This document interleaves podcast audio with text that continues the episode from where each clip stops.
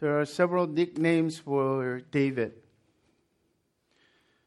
Uh, obviously, the, our sermon series is the most famous nickname that God has called him a man after God's own, my own heart, God said.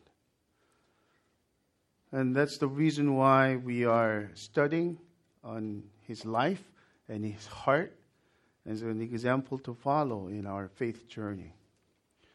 Another one is a sweet psalmist of Israel. He was a poet and songwriter. And the majority of psalms were written by David. And David's heart just revealed in pages after pages. And even to this day, many uh, Christians are helped by Psalms. And other prophets are God spoke through the prophets to us. Um, but the only in Psalms, men speak to God on behalf of us, and there's a lots of different emotions. I still remember when I was a, a college student. This is the time that you know God was really increasing me and stretching me in, in faith. My formative years. And as a young man, I went through several crises because of girlfriend and because of my uh, job, part-time job issue, and financial needs. I wanted to be independent uh, because of school. There are times that, without knowing about all the language of our spiritual formation, in a big classroom, I think it's a math classroom or engineering classroom, the empty classroom, I'll sit there going through the pages of Psalms, looking for the first couple of lines that reflected my heart. And there are always, always handful of them that I could find. This is exactly where I am right now. And for example, Psalm 69 Save me, O God. There's no praise at calling God. Save me, O God, from this pit. Do not let its mouth close on me. Oh, I feel like that at times. And there are times that it, I'm lone, I was lonely. And then David, sweet psalmist of Israel, wrote not only songs of his emotional, spiritual height, but in the depth of it, his failures, even his own sin. Psalm 51. In two weeks, um, we'll be taking a look at that psalm of repentance. Obviously, another one is King David, who had received the Davidic covenant from which we have the Son of David, the Messiah, Jesus Christ. But today's passage is a tragic because it, uh, in spite of two most famous stories that David and Goliath and David and Bathsheba, uh, David and Goliath famous story is just a triumph But David and Bathsheba story is so realistic depiction of depravity of this man, our hero. So I want to do this study uh, just a bit, a bit little differently. Let's get a quick overview, and we're going to read the entire chapter uh, as a scripture reading. And then we are going to ask about three questions and make to make observation. And at the end, we're going to draw uh, practical lessons for every day. So let's start with a, an overview. This incident took place um, at the pinnacle of David's successful military campaigns. So even just the last week, uh, First, Second Samuel chapter 10 and chapter 8 also, David is not only increasing his strength, uh, his army is getting stronger, but even Syrians. One of the uh, most powerful armies and nation, and when, whenever in that ancient days, whenever that uh, ancient the, uh, the nation is that strong, there are many subjects. They make peace. But because chapter 10, Syrian was finally utterly de- defeated by David's army, now all the subjects, the other nations who used to make peace, and now they become subject to Israel.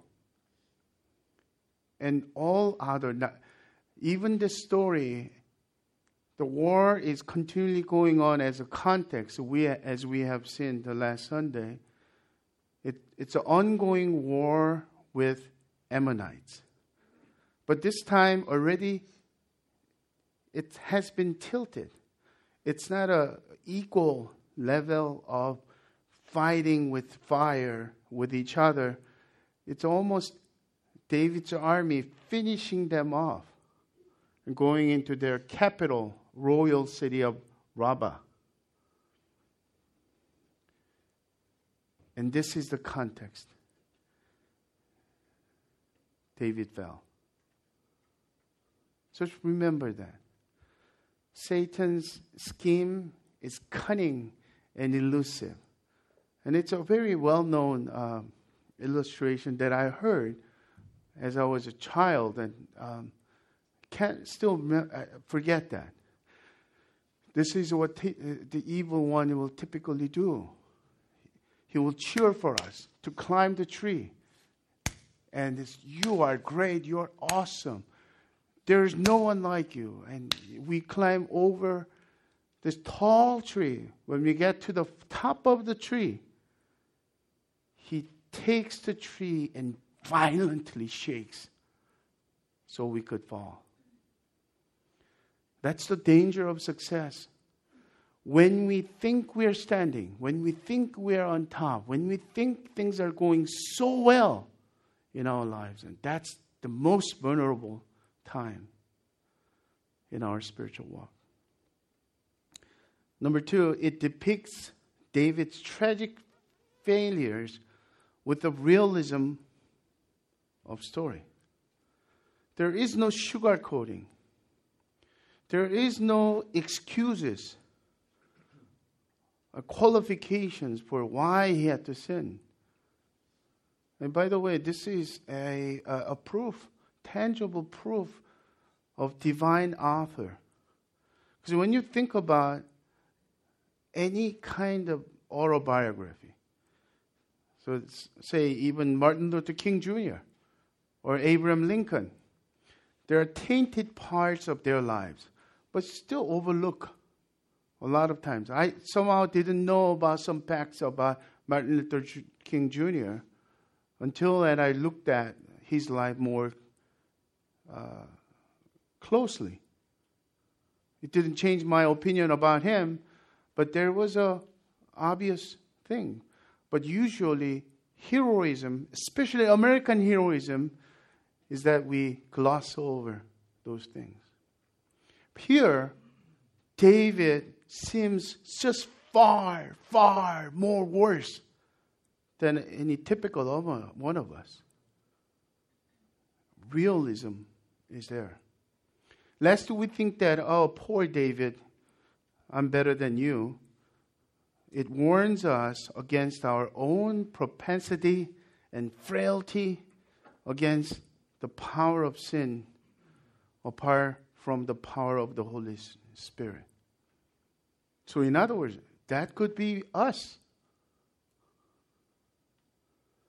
Especially for those of you who are doing better and you've been getting promotion and you've been increasing your influence in your community, if you fall, the impact will be greater. Wouldn't that be? That's what happened to some of my pastor friends. Are they any worse than me?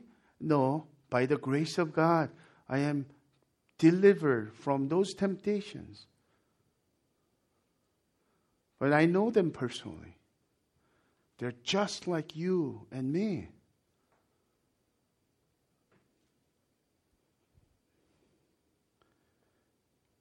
And lastly, it teaches us important lessons on deceitfulness of sin and sinfulness of sin.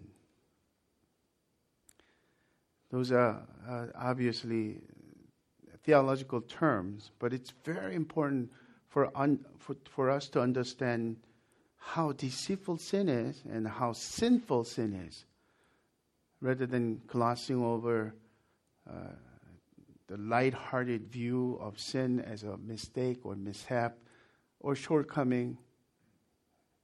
It's almost like uh, you're driving in 25 mile zone and speeding zone, and you were going about 28, and you got pulled over. Gee, all right, write me a ticket. 28 out of 25. That could be our typical attitude about our sins, wouldn't that be? So once again,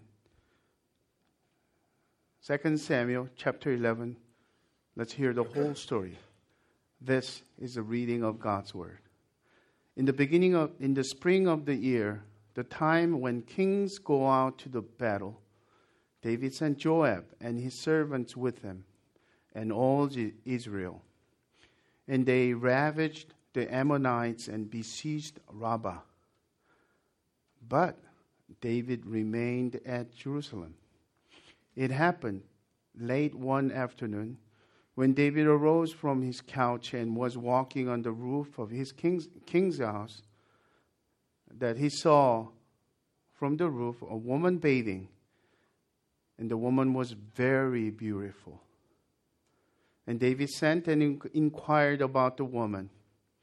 And one said, Is not this Bathsheba, the daughter of Eliam, the wife of Uriah the Hittite? So David sent messengers and took her, and she came to him, and he lay with her. Now she has, has been purifying herself from her un- uncleanness. Then she returned to her house. And the woman conceived, and she sent and told David, I am pregnant. So David sent word to Joab, Send me Uriah the Hittite. And Joab sent Uriah to David. When David came to him, David at, Uriah came to him, David asked how Joab was doing and how the people were doing and how the war was going. Then David said to Uriah, Go down to your house and wash your feet. And Uriah went out of the king's house, and there followed him a present from the king. But Uriah slept at the door of the king's house with all the servants of his lord, and did not go down to his house. When they told David, Uriah didn't go down to his house, David said to Uriah, Have you not come from a journey? Why did you not go down to your house? Uriah said to David, The ark and in Israel and Judah dwell in the booths, and my lord Joab and the servants of my lord are camping in the open field. Shall I then go to my house to eat and to drink and to lie with my wife? As you live, and as your soul lives, I will not do this thing. Then David said to Uriah, Remain here today also, and tomorrow I will send you back. So Uriah remained in Jerusalem that day and the next. And David invited him, and he ate in his presence and drank, so that he made him drunk. And in the evening he went out to lie on his couch with the servants of his Lord, but, the, but he did not go down to his house.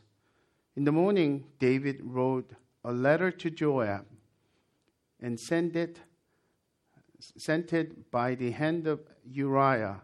In the letter he wrote, Set Uriah in the forefront of the hardest fighting, and then draw back from him that he may be struck down and die. And as Joab was besieging the city, he assigned Uriah to the place where he knew there were valiant men. And the men of the city came out and fought with Joab, and some of the servants of David among the people fell. Uriah the Hittite also died. Then jo- Joab sent and told David all the news about the fighting. And he instructed the messenger When you have finished telling all the news about the fighting to the king, then if the king's anger rises, and if he says to you, Why did you go so near the city to fight? Did you not know that they would shoot from the wall? Who killed Abimelech, the son of Jerubbaal? Did not a woman cast an upper millstone on him from the wall so that he died at Thebez? Why did you go so near the wall? Then you shall say, Your servant Uriah the Hittite is that also. So the messenger went and came and told David all that Joab had sent him to tell. The messenger said to him, The men gained an advantage over us and came out against us in the field but we drove them back to the entrance of the gate.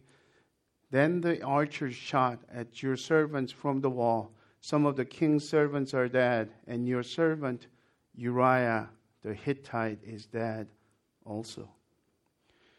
David said to the messenger, Thus shall you say to Joab, Do not let this matter displease you, for the sword devours now one and now another Strengthen your attack against the city and overthrow it, and encourage him.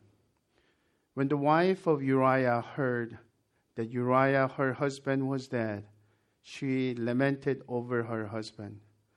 When the mourning was over, David sent and brought her to his house, and she became his wife and bore him a son. But the thing that David had done, displeased the Lord. Wow, what a story. Let's ask three questions. The first question What sin did David commit in this story? If you glanced over and said, oh, simple, adultery and murder. No, actually, to take a close look at Ten Commandments, he broke half of the Ten Commandments. Five. Here's number one. Obviously, seventh commandment, thou shalt not. You shall not commit adultery. The obvious one. It starts with a very illicit affair, one time high. And obviously, he what murder by hire, first degree. Sixth commandment, you shall not kill. Murder. But in the midst of it all, there is, you shall not have false witnesses against your neighbor. In other words, do not lie. And David, the man after God's own heart,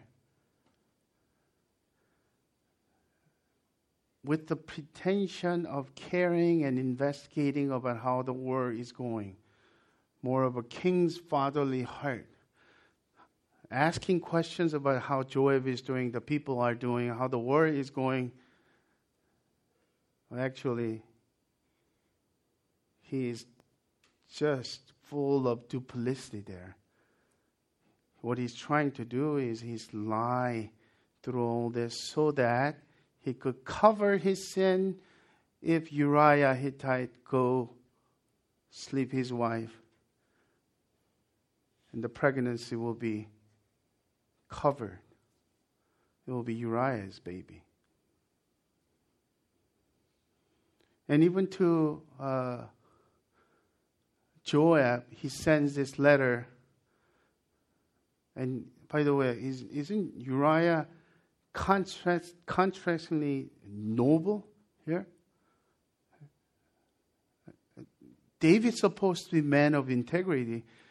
Here's a man, a soldier and warrior who's, who has just full of integrity and loyalty and sleeps at the palace and the, with, with other soldiers without even taking off his armor.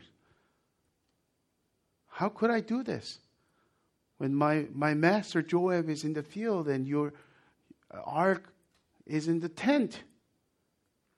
I will not do this. He make him drunk.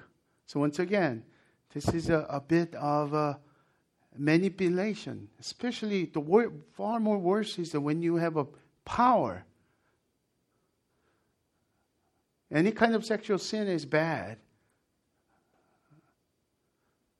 But when the perpetrator is a priest, a teacher, and to the minor or to the to the employee, to the manager, or from the manager or from executive, totally story changes. King.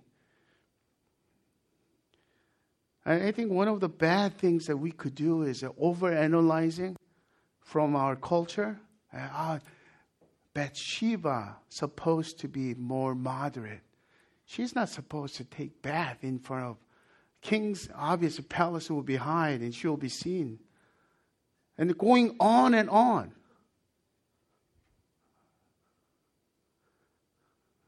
The biblical writer is intentional. Did you notice the Bathsheba's name is only mentioned once, and after that, wife of Uriah, a daughter of Eliam,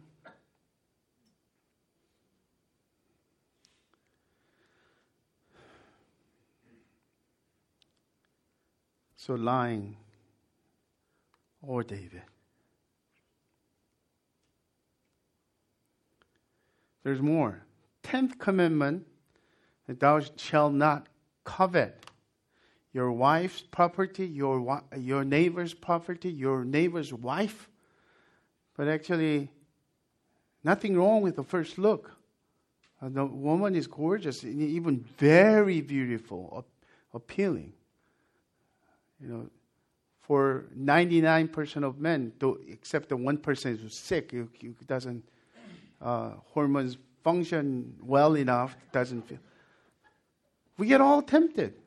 But if you dwell and if he finds out who the woman is, and the woman is his comrade, it's one of three mighty men of David. Remember the cave of Adullam? The community when David was uh, just uh, running away from, from King, King Saul, he was nobody. And then people came to cave. And they became uh, the famous stories of David's three mighty men and 30 mighty men. Uriah Hittite was one of those 30, 30 mighty men. Eliam as well also too. But even if, even though he knew about this, my comrade and buddy's wife. He coveted. His passion was too strong to deter from it. Maybe he find out with intention, or maybe she's nobody's wife, and I'll take her. Okay, now that she's somebody's wife, and I know Uriah so well, and he's my one of the loyal warriors, mighty warriors, my friend. But I can't resist it.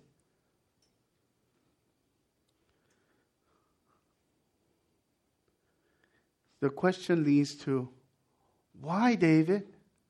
What were the root causes, or undercurrent reasons all these things were happening.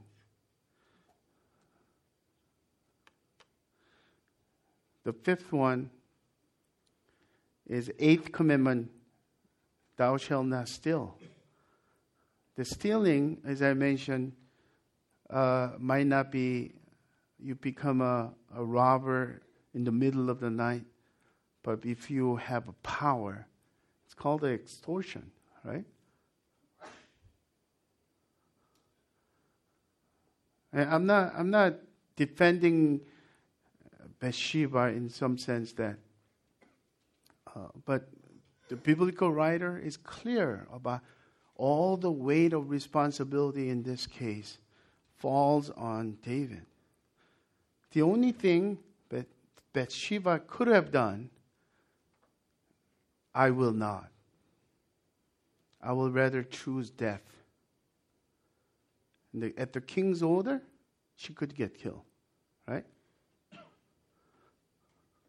But most likely, she didn't even have a uh, enough voice to even say anything. She probably did she even respond to him? Have you noticed there is the story is such a quick storytelling without any conver- conversation, any daytime drama conversations going on here? So once again, the half of the Ten Commandments broken. Wow. And some might say, oh, it, this is not honoring his parents either. Fourth commandment is broken.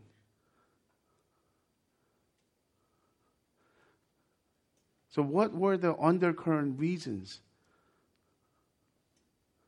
that led David to commit such terrible sins? This is the part that we are looking at mirror. That it doesn't take a horrible sinner to become like David he could be just like me. I could be just like him.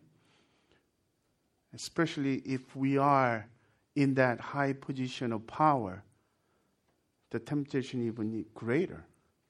Number one reason is a spiritual complacency. Success breeds spiritual complacency. Why? If you turn to, this is our next Sunday's message, David and Nathan. Nathan is sent by David, I mean, sent by God to confront.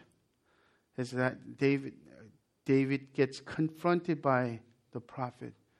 It's a beautiful story. And hopeful story because of David's repentance through that too. But 2 Samuel 12, 8 through 9 gives us a little bit of insight, hint what, what went on in David's heart. It's the Lord God is saying through prophet Nathan, verse 8, I gave you your master's house and your master's wives into your arms, and gave you the house of Israel and of Judah. And if it were this were too little, I would add to you as much more.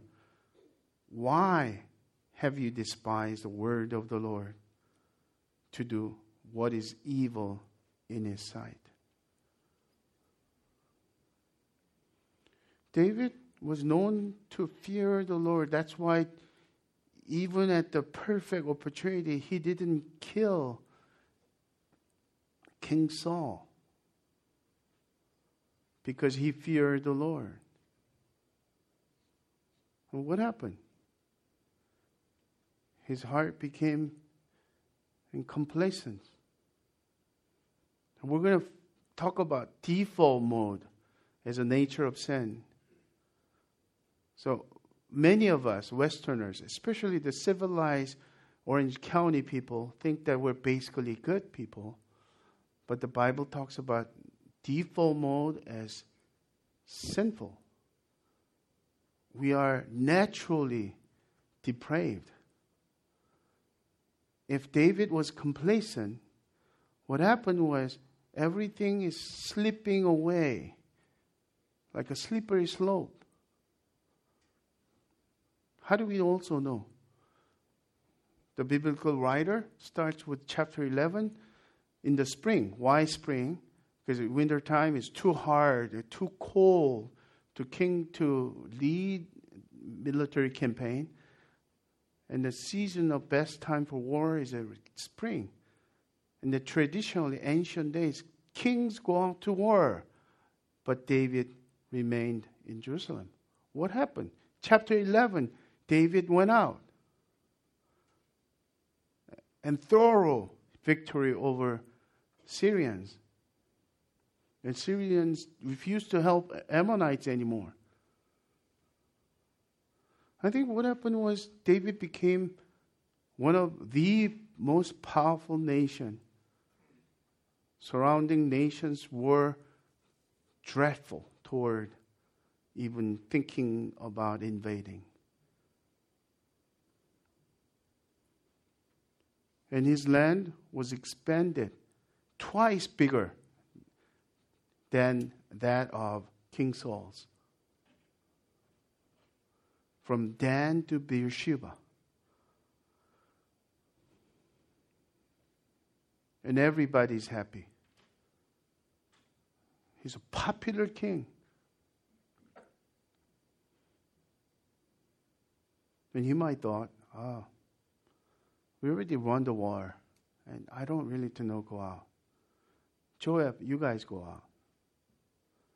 And did you notice? He got up from his couch. Couch is basically bed, the Israel's version of bed. Late afternoon. Just luxurious, lazy life. Probably took a whole nap and just wandering around, walking around high roof from the palace. And you could see all the houses nearby. And at a distance, Bathsheba, this beautiful woman, is taking a bath. Do you remember? He has six wives and many concubines. He could call any one of them. But coveting and the fleshly desire happened.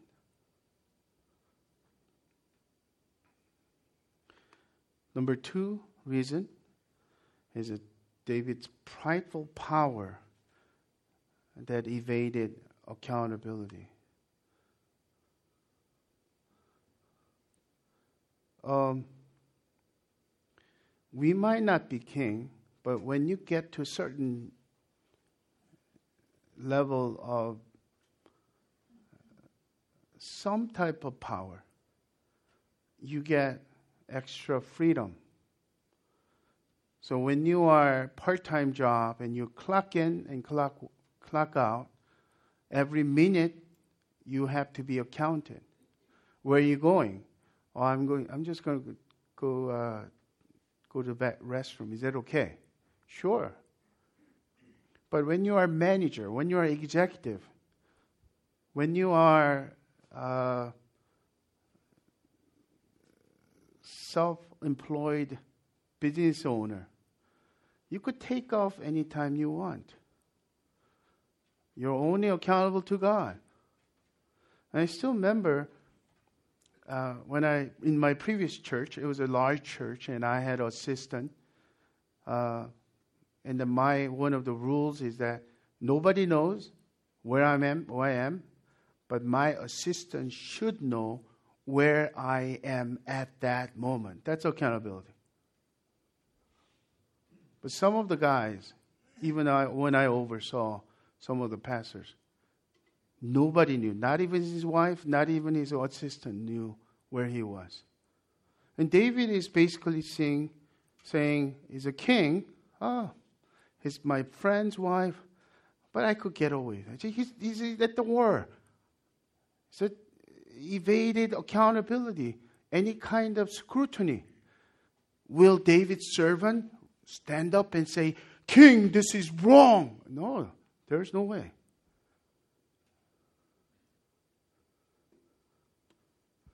Do you have a leadership? Are you a boss? Are you a manager? Or even in a smaller scale, we tend to have our children be accounted. But then yet we make exceptions, right? So with my teenage boys, they surrender their iPhone every time when I when they come home during the weeknight weekdays, right? But they're curious about what I am doing with my phone and my my laptop. I, I unless I am equi- equivalent in in that accountability, they don't buy it. They don't buy that I am in good for them. Number three reason David's unguarded heart on his weak point, weak spot. Um, if David was tempted about power or even wealth, I think David's in, integrity will stand, up, stand him up and say no. But David, from the beginning, he was weak at woman. More blatantly speaking, he's men with a sexual passion and lust. And many of us are that way. So, um,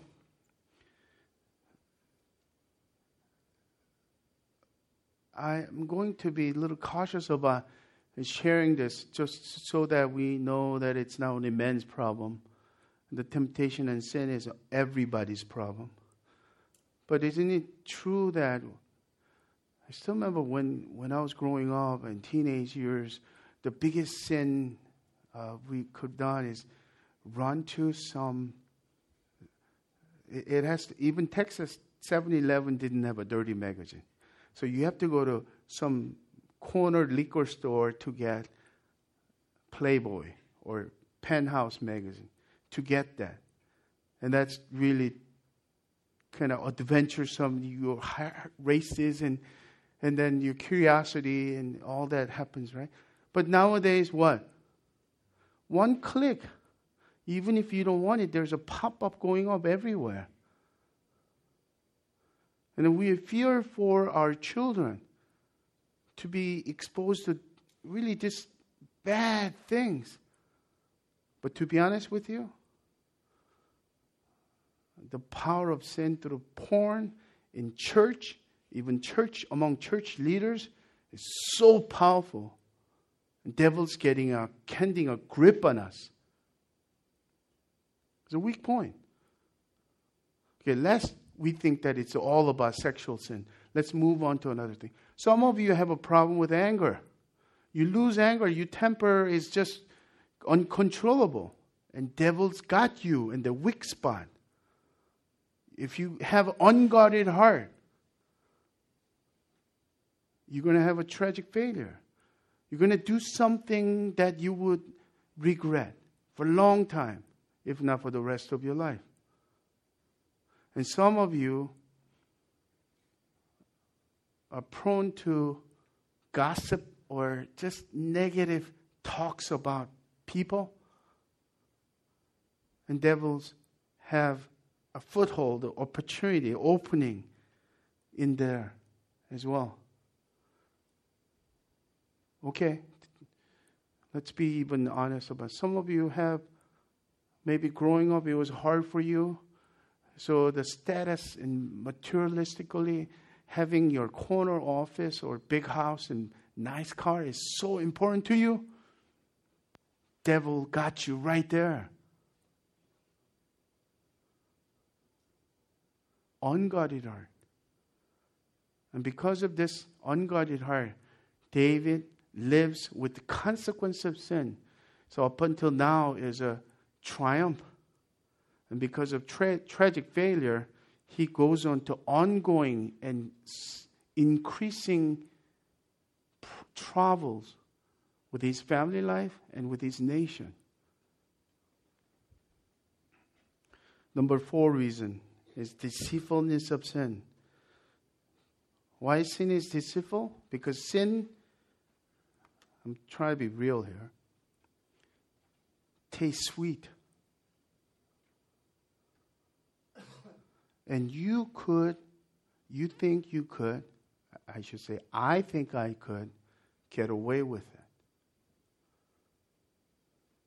Only if I stop here.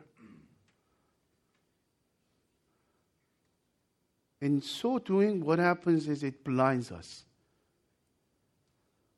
Whatever happened to David, the man after God's own heart? He's blinded by own self deceit. Although he lied to others, he didn't know he was lying to himself and he got blinded. Self rationalization happens. So, for those of us, we think that I could handle it. Uh, in recovery circle, it's called a denial, right? The same thing in our sin. Those of us who think we could handle it, uh, you know, Sports Illustrated and uh, the bikinis, they're not completely new. I could handle it. It doesn't really bother me.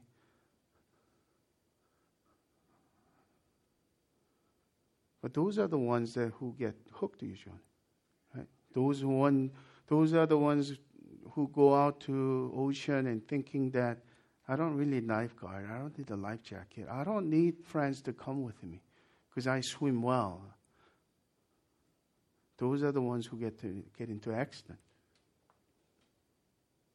How about you?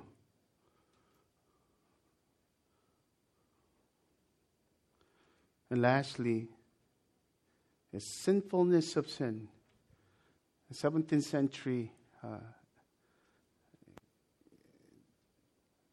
in England, uh, the theologian and pastor named by Ralph Venning. The famous book, the, the Sinfulness of Sin. So he, he expounds how sin is sinful in every direction, goes to against God's will, against God's plan.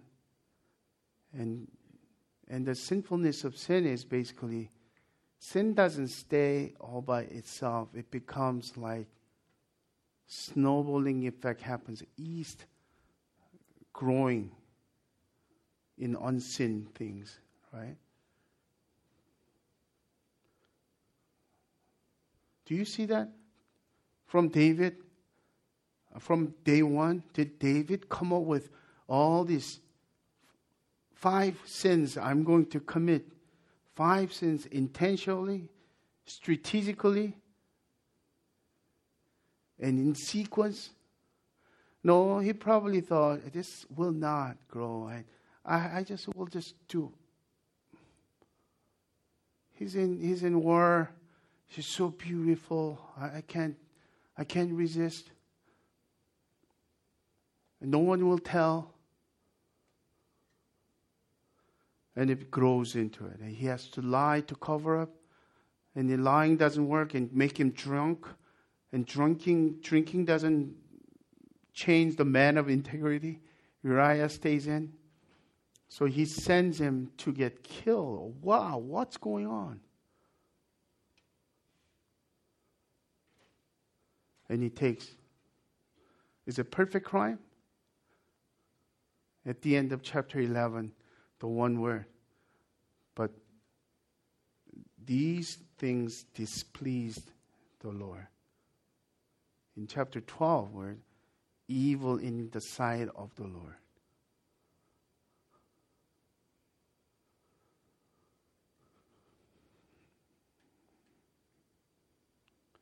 There are a few things that I think um, I was tempted to do through this message. The one is just paint a picture, talk about story, and draw simple lessons, move on with it.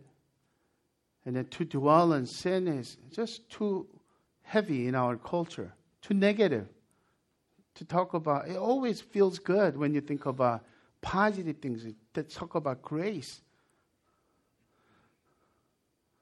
But the truth is, grace doesn't mean a squat unless we know the gravity of sin.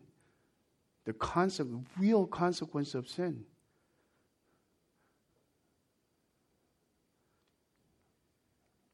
So, with aching heart, I want to share a couple of things about uh, sin. What types of sins should we become aware of?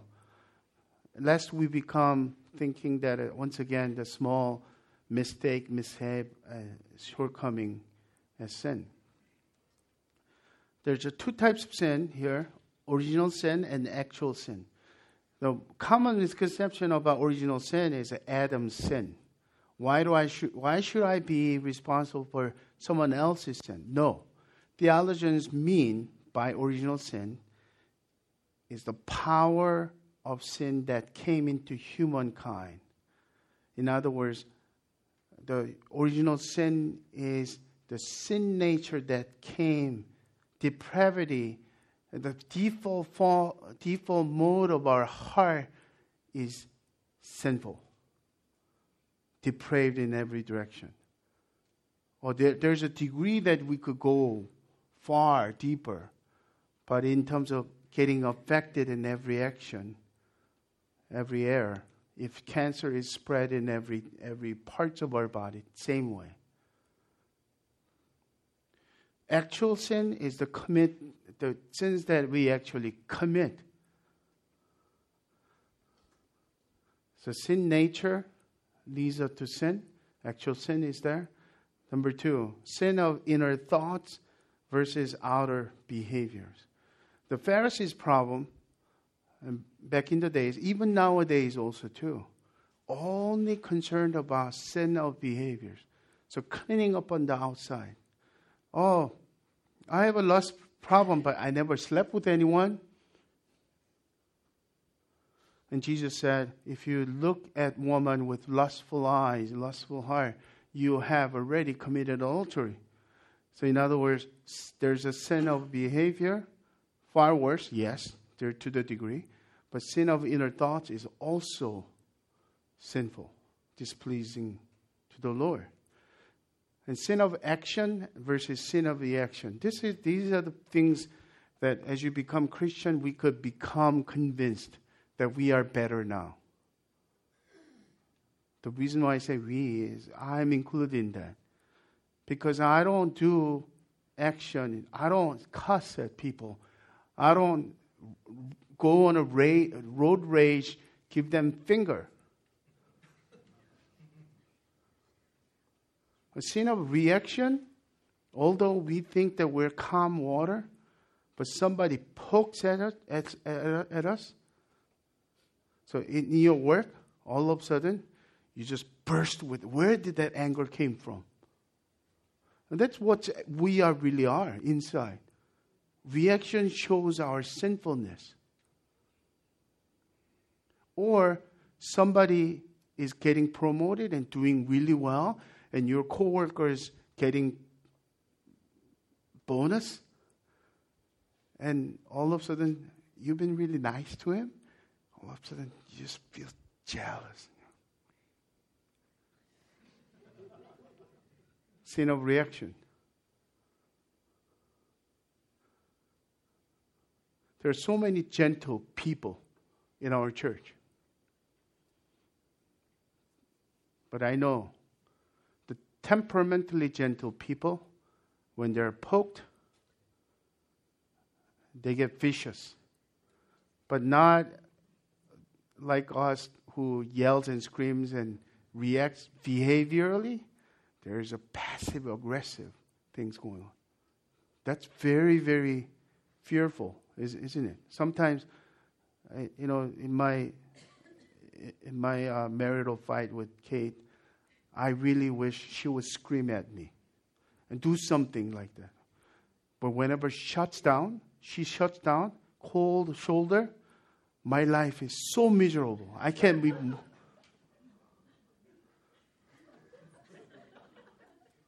But at the surface, I'm really far worse because I'm a screamer. In my life, we learn to express our feelings. Why don't you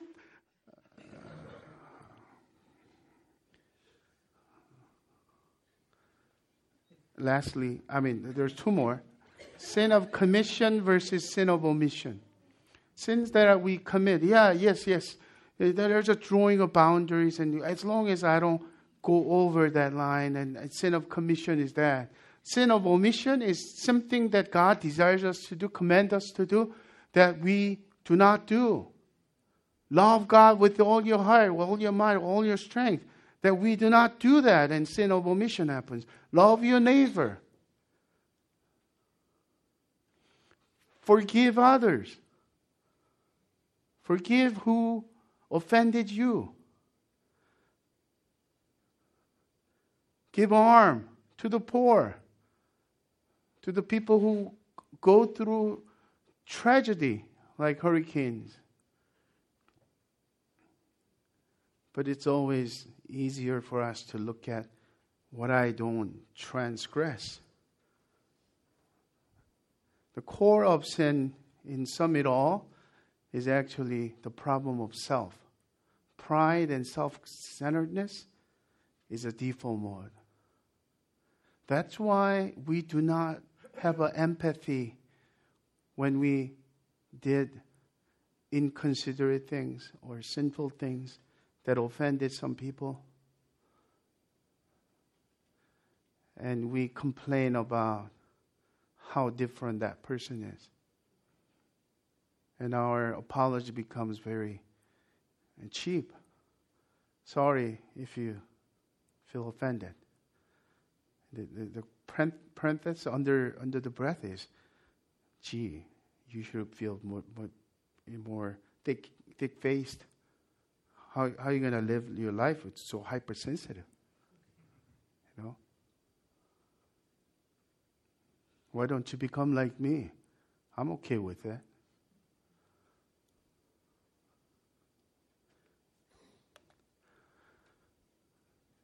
So I'm, I'm hoping by this time that we will feel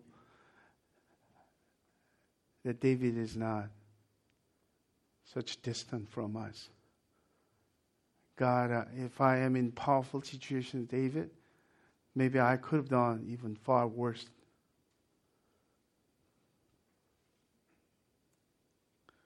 So here are the lessons for us. Oh, by the way, one thing that summarizes all about snowballing effect and sin John Bunyan, who wrote Pilgrim's Progress. His quote, one leak will sink a ship, and one sin will destroy a sinner. And David's one sin almost destroyed his entire life. Because of God's mercy, severe mercy, He sent Nathan. And we get to hear that story uh, next Sunday. Let's number one. Yesterday's grace of God for us is for strengthening our souls against sin and temptations yesterday, not for today. It's so easy to live on yesterday's grace. That's the reason why we become complacent, right? Hebrews 4 7 says, Again, God appoints a certain day, today, saying through David, so long afterward. In the words already quoted, today, if you hear his voice, God's voice, do not harden your hearts.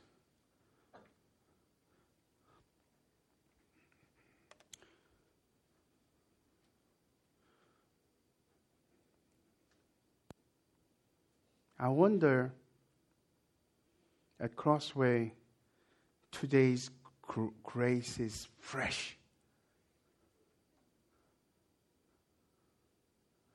If I ask you, are you being strengthened by the grace right now, today? Are you living on your yesterday's grace? Five years ago, ten years ago, when we started a Crossway Church in the beginning, or back in your single days, back in your college days, back in the time that you were so active and serving at church as a volunteer?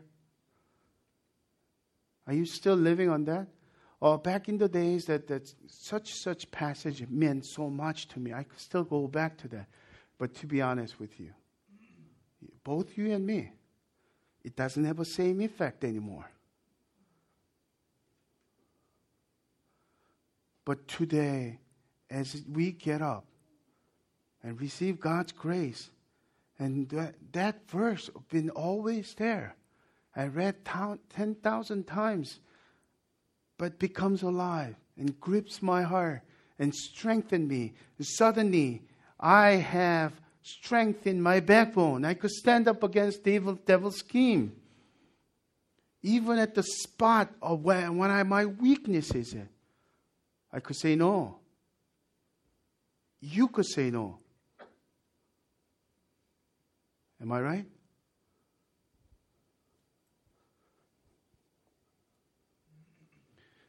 Second Timothy 2 1 says, Therefore, my son, Apostle Paul is saying to his spiritual son, Be strengthened by the grace, by free gift you have that is in Christ Jesus.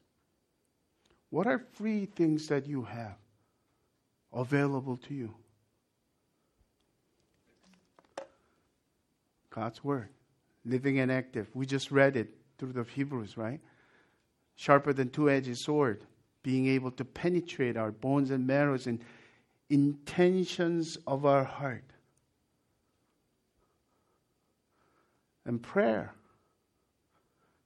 God, our, our Abba, strengthen our souls and our hope our postures through prayer. Which leads to number two. The only way to overcome the deceitfulness of sin is to fight the good fight of faith daily with the word and prayer in community. Hebrews 3, verse 13 through 14. But export, ex, exhort one another every day, as long as it is called today that none of you may be hardened by the deceitfulness of sin, for we have come to share in Christ if indeed we hold our original confidence firm to the end. There's one more. 1 uh, Timothy 6 11 through 12. But as for you, O man of God, flee these things, pursue righteousness godliness, faith, love, steadfastness, and gentleness. Fight the good fight of faith uh, of the faith. Take hold of the eternal life to which you are called and about which you made the good confession in the presence of many witnesses. In other words, the deceitfulness becomes much more deceitful if we're getting weaker. The fight the good fight of faith is not just a sitting around becoming passive because of trusting is all about it, right? We need to be strengthened, actively passive in that.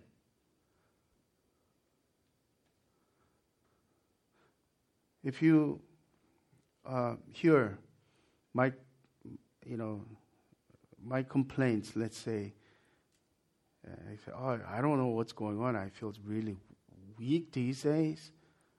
Uh, I don't, I don't feel the stamina I used to have. I get sick quite often. And then you ask questions. So, Paul, do you, do you eat well? Oh, no, I don't have really time to eat. Maybe uh, once a day, and uh, I just kind of Go to the fast food really quick. Do you sleep well? Ah, uh, no, I get up in the middle of the night and, you know, watch football or a lot of games and Korean drama. And, and then, would you go like this? Hmm, this is strange. Why do you feel weak and sick? I know it's I know humorous, to be honest with you, that's what we're doing sometimes. Have you been eating the word? Have you been strengthening your heart by the hope of in Christ? Do you go to prayer? Do you spend time with the Lord alone? Do you go to men's group, women's group? Be strengthened by accountability and sharpening one another? If you don't, you are frail. Your default mode would kick in again.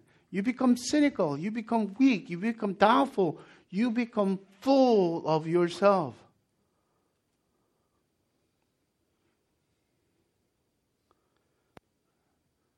And then doing it together, spiritual community, and to pursue these things together with others is so important, isn't it?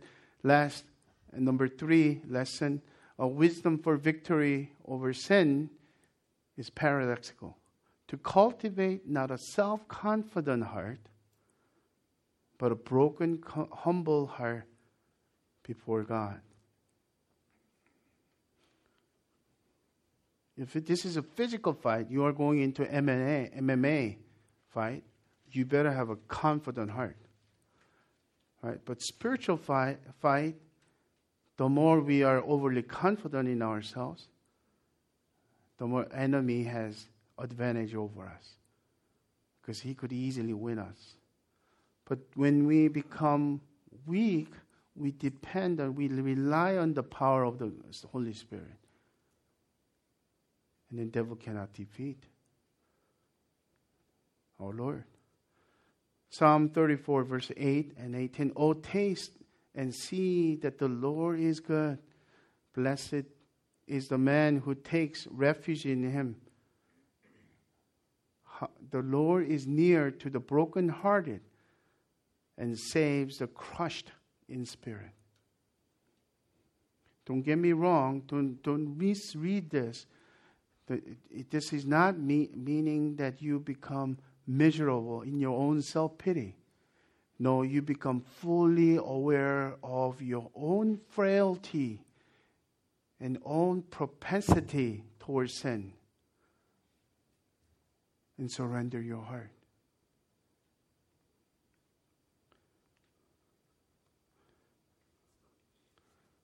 Humble and broken heart. Okay, this is typically what we could do. What I used to do to this to them. Okay, I want it. Okay, I made a decision. I'm going to do it. Lord, give me grace. And that, that it's almost like like a, without doing any exercising and you're trying to trying to build your muscles. Um, I am grateful. Since my life change, I lost about 30 pounds. I feel I feel so much energized. But confession is that the mile swim that I, that I do every morning is a dreadful work. It's so hard. Even if I was a swimmer, it just I feel just so much pain. At least I feel better when, when it ended. Right in the beginning, I dragged myself.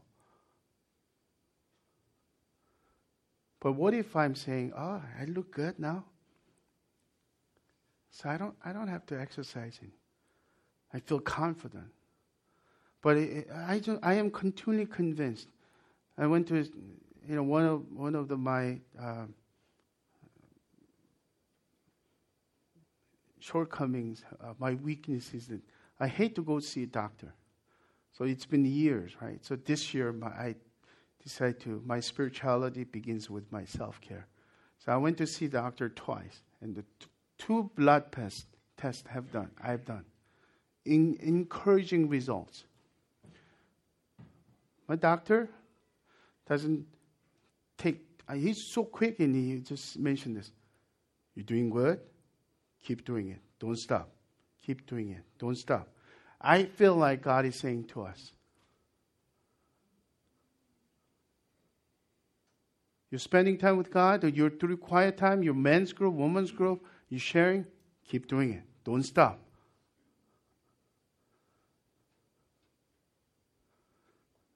Do you intentionally spend time, extended time in silence? To seeking God, listening to God?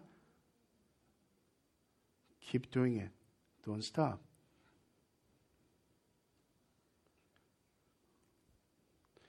I close with D.A. Carson's quote.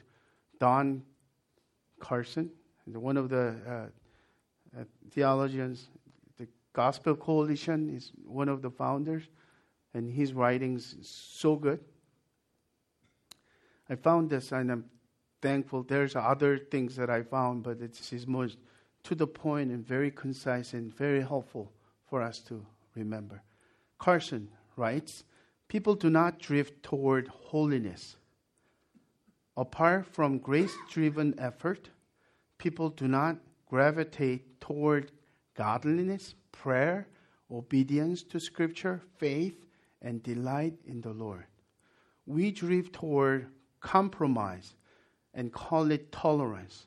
We drift toward disobedience and call it freedom. We drift toward superstition and call it faith. We cherish the indiscipline of lost self control and call it relaxation. We slouch toward prayerlessness and delude ourselves into thinking we have escaped legalism we slide toward godlessness and convince ourselves we have been liberated. It's so true, isn't it? As your pastor, I do mean what I say. I love you. From the depth of my heart, I have affections for each one of you. As your pastor,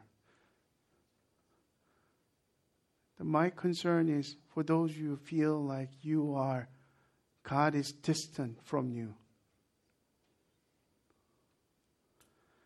God didn't go anywhere. You're the one who drifted away. Slowly and suddenly, drifted away from the lighthouse, immovable lighthouse. The way back is the spiritual fight. The way back is broken, contrite heart before the Lord. The way back is be strengthened in today's grace.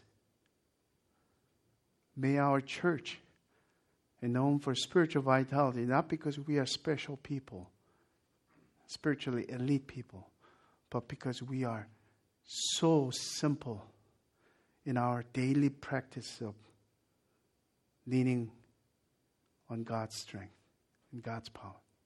Let's pray.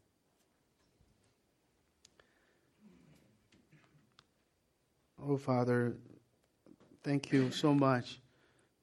All of us need to hear that. Uh, we confess our sins and our lust, our anger, our gossips, our negativity, our cynicism, our bad attitude towards you. Forgive us our sins and purify us from all unrighteousness. Make us our heart broken and contrite before you so we may know wisely that we need you so desperately today. Strengthen us by your grace. I pray as we kick off our home group, the home group will be a, a center around which we arrange our lives, not because our program is so important, but because our spiritual practices are being strengthened by the grace of God. And through home group gatherings, men's group gatherings, and women's group gatherings, an accountability relationship is so important. Keep us close to you. We pray all these things in the name of the Father, of the Son, of the Holy Spirit. Amen.